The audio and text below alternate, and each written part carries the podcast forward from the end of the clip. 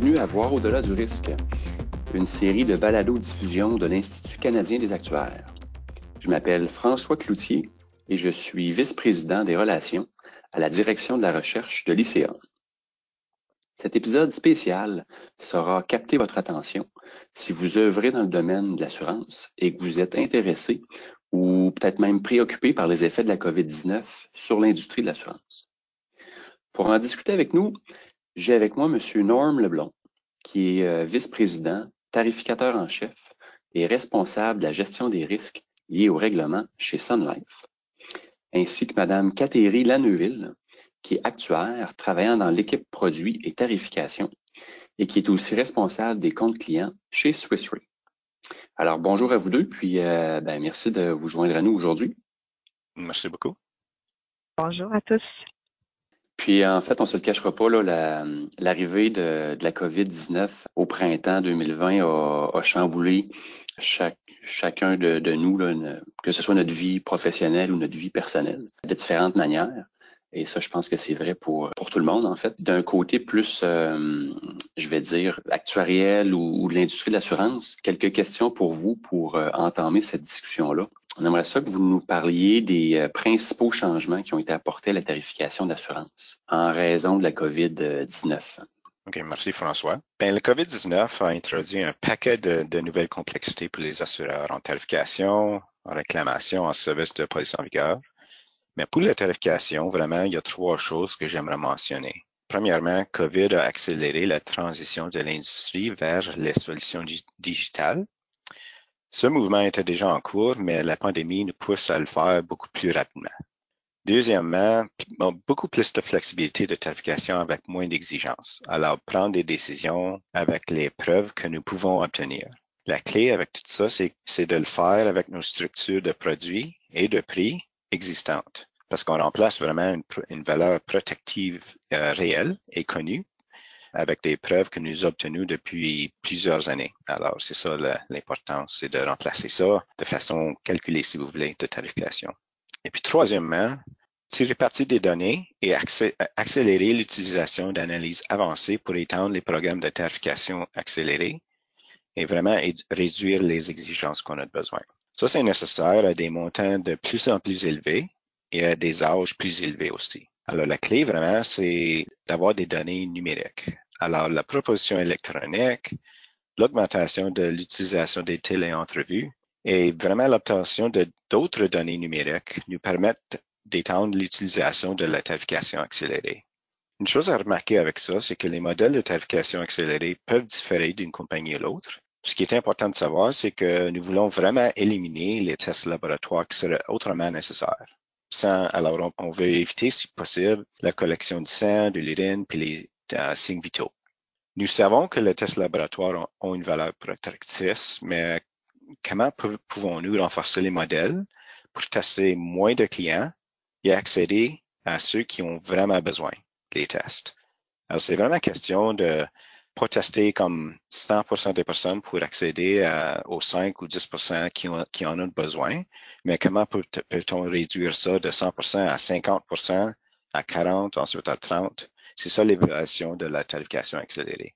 Merci Norm. Puis, dans le fond, tous ces changements-là, ben, en fait, quels, quels impacts est-ce qu'ils amènent sur les décisions de tarification? Oui, bonne question. Je pense que nous devions être plus à l'aise prendre des décisions plus rapides, c'est sûr. Euh, ce qui est important pour moi, c'est de bien comprendre la, nature à long terme des risques. Alors, certaines compagnies ont réduit leur, exposition à des risques plus élevés pendant la pandémie en équilibrant la nature à long terme de ces risques avec une fenêtre à court terme pour évaluer dans un environnement qui est vraiment volatile. Alors, bien que la collection des tests laboratoires par les compagnies paramédicales a été pratiquement interrompue pendant plus de trois mois, nous avons quand même pu obtenir des rapports médicaux dans plusieurs dossiers. En plus, le rapport du médecin inclut souvent des tests de laboratoire cliniques qui ont aidé à notre évaluation, même si cela ne comprend pas les résultats des tests que nous obtiendrons normalement dans le cadre d'un test laboratoire d'assurance, surtout la cotinine pour savoir si un est fumeur ou non fumeur. Mais c'est question de bien évaluer le risque avec ce que nous pouvons obtenir. Euh, puis souvent, ça, ça venait des informations d'un médecin. Les mesures temporaires ne pouvaient pas s'adapter à tous les cas cependant. Alors, certaines compagnies appliquaient une surprime pour couvrir le risque, d'autres ont proposé de réduire la couverture. Dans certains cas, nous avons simplement donné un délai supplémentaire pour obtenir l'épreuve. Alors, chanceux pour nous, après trois mois, on était capable d'obtenir les tests de laboratoire. Alors, dans certains cas, c'est ça qui est arrivé. Après trois mois, c'était juste un délai de trois mois, puis après ça, on, obtient les informations qu'on a besoin, puis on complète la tarification. Une autre chose à remarquer, euh, c'est l'importance de la collaboration entre les compagnies directes et nos réassureurs. Alors, tout en s'assurant que nous prenions le bon niveau de risque pour les compagnies, les réassureurs ont vraiment bien soutenu un bon nombre d'actions temporaires nécessaires euh, pendant cette euh, pandémie. Alors, un, gros merci à, nos compagnies de réassureurs. Oui, alors, euh, ben, merci beaucoup, Norm, pour un, sujet très intéressant jusqu'à maintenant. On va continuer avec Cathéry. de ton côté, Cathéry, est-ce que tu peux nous expliquer quel changement est-ce qu'on prévoit être permanent? Puis aussi, qu'est-ce qu'on pense qui va peut-être refaire surface ou revenir une fois la pandémie terminée? C'est une Très bonne question, pas si simple à répondre pour le long terme, mais on peut déjà voir une bonne idée des tendances. Pour ce qui touche les changements permanents, comme demandé, le plus important, selon moi, est vraiment tout ce qui touche la numérisation de l'évaluation des risques, comme Norm d'ailleurs a déjà abordé juste un peu plus tôt. C'était déjà une tendance dans le marché de se doter d'infrastructures numériques et de nouvelles approches comme des modèles prédictifs, mais la pandémie peut avoir accéléré la vitesse de croisière et maintenant c'est rendu une vraiment très importante priorité des assureurs et non juste une vision à atteindre dans quelques années.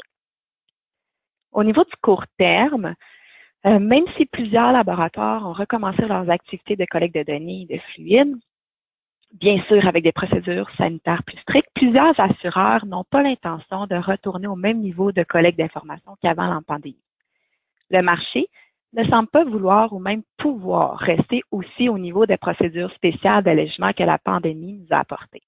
Plusieurs assureurs se retrouveront donc probablement d'ici quelques temps un peu à mi-chemin entre avant la pandémie et pendant la pandémie. Mais de toute façon, les allègements et le virement numérique de la tarification devaient arriver. Chez Swiss Re, nous croyons que c'était inévitable et que même avant la pandémie, c'était l'avenir. Il s'agit d'un changement super positif pour l'industrie d'ailleurs. Ça fait réduire les frais associés à l'obtention d'une couverture, ça fait augmenter la vitesse d'une vente et ça se traduit donc par une meilleure expérience client. Bien sûr, pour supporter cette augmentation des limites sans preuve médicale à un prix raisonnable pour les clients, les assureurs ont commencé à développer plusieurs modèles prédictifs à l'interne, principalement. Et une autre tendance de marché, c'est d'acheter des bases de données de compagnies tierces pour alimenter les modèles. Plusieurs actuaires vie travaillent sur ces modèles et prennent exemple sur leurs collègues d'assurance de dommages qui ont quelques années par ailleurs d'avance sur l'utilisation des modèles prédictifs en assurance. À court terme aussi, le but principal des modèles en développement est de séparer les demandes d'assurance dont les tests de laboratoire n'apportaient aucune valeur ajoutée de ceux qui, bien sûr, en apportaient. Il faut se rappeler que les tests médicaux sont là en général pour confirmer ou contester les informations fournies par le client au sujet de sa condition médicale ou ses habitudes de vie, comme sa consommation de tabagisme. Ils permettent aussi d'obtenir parfois des informations sur les conditions médicales que l'adhérent ignorait. Toujours à court terme, je pense qu'un dernier point qui est intéressant à aborder, c'est que certains assureurs peuvent voir un changement dans leur composition de leur nouvelle vente relié aux allègements des exigences de tarification de pandémie une chose qu'ils verront peut-être, c'est une augmentation un peu des, euh, non-fumeurs dans leur distribution. En fait, une des raisons est toute simple. La simple présence de tests médicaux dans les processus habituels d'achat d'assurance vie décourage en général les gens à fournir de mauvaises informations sur leurs conditions. C'est ce qu'on appelle l'effet sentinelle. Par exemple, comme il y a une différence assez significative en des primes pour personnes fumeurs versus les non-fumeurs, certains fumeurs pourraient être tentés de se déclarer non-fumeurs. Malgré l'effet sentinelle, c'est-à-dire la compréhension générale des gens qu'ils auront besoin de fournir un échantillon de sang, 10 à 15% des fumeurs se déclarent non-fumeurs actuellement. Les tests sanguins permettent de les identifier. Alors, si les consommateurs savent que les assureurs ne collecteront plus de preuves de laboratoire pour vérifier leurs divulgations, il est fort à se douter que le nombre de fumeurs se déclarant non fumeurs sera plus élevé. Présentement, je crois vraiment que les allègements d'exigences médicales apportés par la situation de la pandémie nous a apporté probablement un ratio plus élevé de non-fumeurs. Peut-être le dernier changement euh, aussi que j'aimerais aborder pour ce qui a trait le moyen à long terme et qui serait aussi un changement très positif pour l'industrie, c'est un peu de changer la méthode d'évaluer les risques traditionnellement. Présentement, les méthodes de manière traditionnelle posent des questions sur la taille, le poids de la personne, ses conditions actuelles médicales. Ça demande aussi quel genre de médicaments les personnes prennent. Ce qui serait bien, c'est de changer la vision du risque pour incorporer des facteurs de risque plus globaux portés sur l'avenir d'une personne et non uniquement sur sa condition actuelle. En utilisant, par exemple, plus de données sur ses habitudes de vie comme l'alimentation, sa nutrition, l'activité physique et le sommeil. Les appareils portables, d'ailleurs, peuvent avoir un rôle important à jouer dans ce changement de méthode. Excellent. Écoute, merci Catherine de nous euh, renseigner sur euh, qu'est-ce qui se passe et comment l'industrie s'adapte ou se modernise. Ce qui m'amène à une question, c'est de voir, est-ce que vous pensez, Norm et Catherine, que l'arrivée de la COVID amène des nouvelles méthodes ou un nouveau thinking de l'industrie qu'on n'aurait pas vu si la COVID-19 n'était pas arrivée? Ou c'est juste l'arrivée de la COVID fait en sorte que ça, accélère euh, ces nouvelles méthodes-là, ces nouvelles avenues dans l'industrie? Je pourrais commencer. Euh, François, je pense que c'est vraiment une accélération. Il y a beaucoup de changements qu'on avait prévus, mais dans notre environnement aujourd'hui, je pense que c'est beaucoup plus accéléré. Même un autre exemple qu'on n'a pas mentionné tantôt, c'est euh, l'introduction d'un processus sans face-à-face pour les nouvelles, affaires puis les demandes en vigueur. Alors ça, ça comprend comme l'utilisation de la vidéo pour collecter la vérification de, euh, de l'identité et la soumission des formulaires par voie électronique. Même ça, c'est un changement qui est arrivé beaucoup plus rapidement, mais je pense que ça va être permanent. Alors, je pense que c'est un exemple seulement, puis on a, on a mentionné d'autres exemples, mais pour moi, c'était une accélération de ce qui était pour arriver. De mon côté, si je peux rajouter, j'ai vraiment la même opinion que, que Norm à ce sujet-là. Je pense vraiment que c'est une accélération, mais surtout, ce que je trouve que ça l'a aidé dans un certain sens, c'est à prioriser, parce que souvent, les compagnies, c'était un peu une vision à long terme, mais les visions à long terme, parfois, ça débouche pas à, à complètement à la fin exactement ce qu'on voulait. Puis là, je pense que ça l'a vraiment accéléré. Puis aussi, ce que ça l'a permis, c'est que les gens ils ont accepté de faire des petits pas et implanter tout de suite des solutions au lieu d'attendre que ça soit parfait. Souvent, on attend trop longtemps que ça soit parfait avant d'implanter. Puis je pense que là, ça l'a permis des petits pas puis à implanter plus rapidement certaines technologies. Très intéressant. Moi, j'aime, j'adhère à cette vision-là, effectivement. Si on, si on aborde la notion de mortalité maintenant, c'est quoi la probabilité que ces changements-là qui sont apportés affectent la mortalité prévue? Et selon moi, le, potentiel d'impact défavorable sur la mortalité espérée, la morbidité, ben, est assez élevé. Un exemple super facile à comprendre qu'on a déjà discuté concerne les fumeurs non déclarés. Donc, des fumeurs, des vrais fumeurs qui se disent non fumeurs lorsqu'ils appliquent pour de l'assurance. Sans preuve, comme un test sanguin, il est difficile de vérifier les habitudes de cette personne. Donc, elle va se retrouver du côté non-fumeur et ainsi augmenter l'espérance euh, de mortalité euh, au niveau des non-fumeurs. Un autre exemple que je vais aussi discuter vraiment très brièvement, c'est l'approche des conseillers et des courtiers. Certains cabinets de conseil en assurance mentionnent présentement à leurs clients qu'il n'a jamais été aussi facile d'obtenir jusqu'à 2 millions de dollars de couverture sans examen médicaux avec un appel téléphonique de seulement 15 minutes à leur firme et qu'une police pourrait leur être émise dans les 72 heures. En analysant ce comportement-là précis, il est facile d'interpréter et de se douter que les personnes qui obtiendraient généralement de l'assurance avec une surprime de leur condition médicale pourraient obtenir des taux standards, donc paieraient l'équivalent des personnes en santé. La classe qu'on appelle de risque standard pourrait ainsi se détériorer considérablement et ainsi augmenter la mortalité espérée de la classe standard. Fait que là, on parle toujours d'augmentation de la classe standard et souvent aussi de tout ce qui est non-fumeur. D'un autre côté, pour contrebalancer, il ne faut pas oublier non plus que les assureurs vont faire et font actuellement quelques économies reliées à la diminution des frais de tarification en ligne, dans le fond, avec la réduction des exigences médicales. Il y aura aussi souvent l'abolition, mais pas toujours, des classes préférentielles, ce qui reste un petit peu au total euh, difficile à calculer comme impact final. Il y a un autre point important euh, qui peut faire aussi euh, des changements au niveau de la mortalité, ça concerne l'accumulation de polices d'assurance.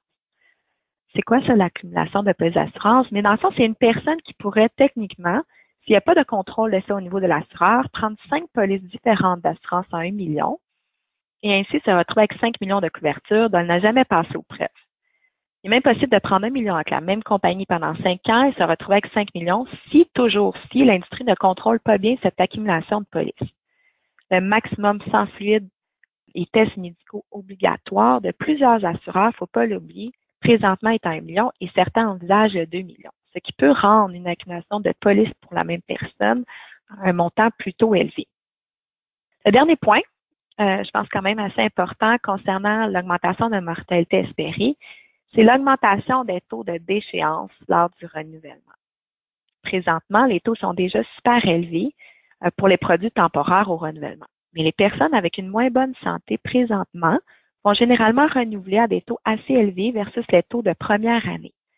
Par contre, comme ces personnes pourraient envisager facilement d'appliquer pour une nouvelle assurance sans fluide au lieu de renouveler, et réussir potentiellement à l'obtenir sans fluide, il retournerait ainsi dans le bassin de prime base des premières années d'une police temporaire. Cette personne viendrait faire augmenter l'espérance de mortalité des premières années de police versus ce que nous avons actuellement dans notre portefeuille. Merci, Catherine, pour euh, ces informations précieuses. Euh, je pense qu'effectivement, ça résume bien l'effet de la mortalité de ces, euh, de ces changements-là. Maintenant, si on veut, si on voulait euh, atténuer la surmortalité, qu'est-ce qui pourrait être fait ou, qu'est-ce qui pourrait être mis en place pour atténuer cet effet de surmortalité-là? Bien sûr, il y, a, plusieurs mesures qui peuvent être prises. il y en a déjà qui sont déjà prises par certains assureurs, mais il y a trois mesures importantes que j'aimerais apporter. Bien sûr, le but étant de maintenir des résultats attendus de mortalité et d'offrir aux clients une assurance à un prix raisonnable. la première mesure, c'est vraiment relié au contrôle.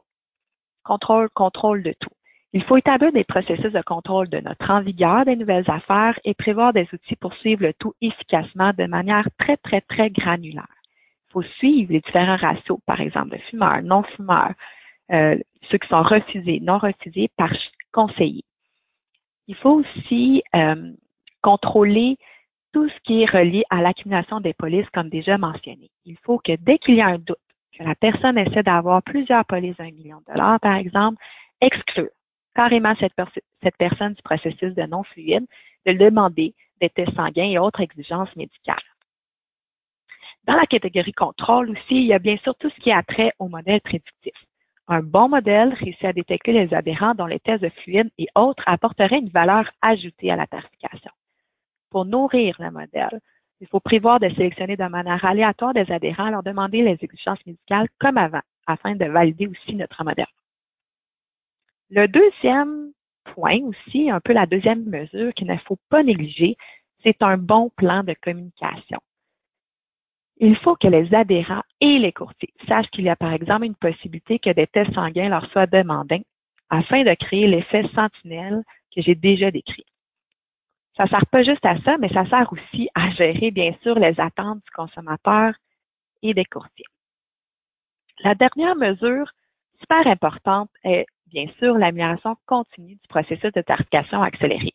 Il faut continuellement revoir nos pratiques faut suivre les résultats de nos échantillons aléatoires d'adhérents pour vérifier que notre modèle prédictif fonctionne comme prévu et améliorer notre modèle prédictif en ajoutant, par exemple, de nouvelles sources de données.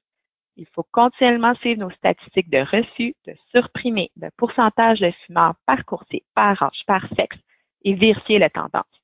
C'est ça, selon moi, la clé du succès à long terme. Effectivement, je pense que d'ajouter ces, ces informations-là ou ces, euh, ces analyses-là vont aider à atténuer le risque.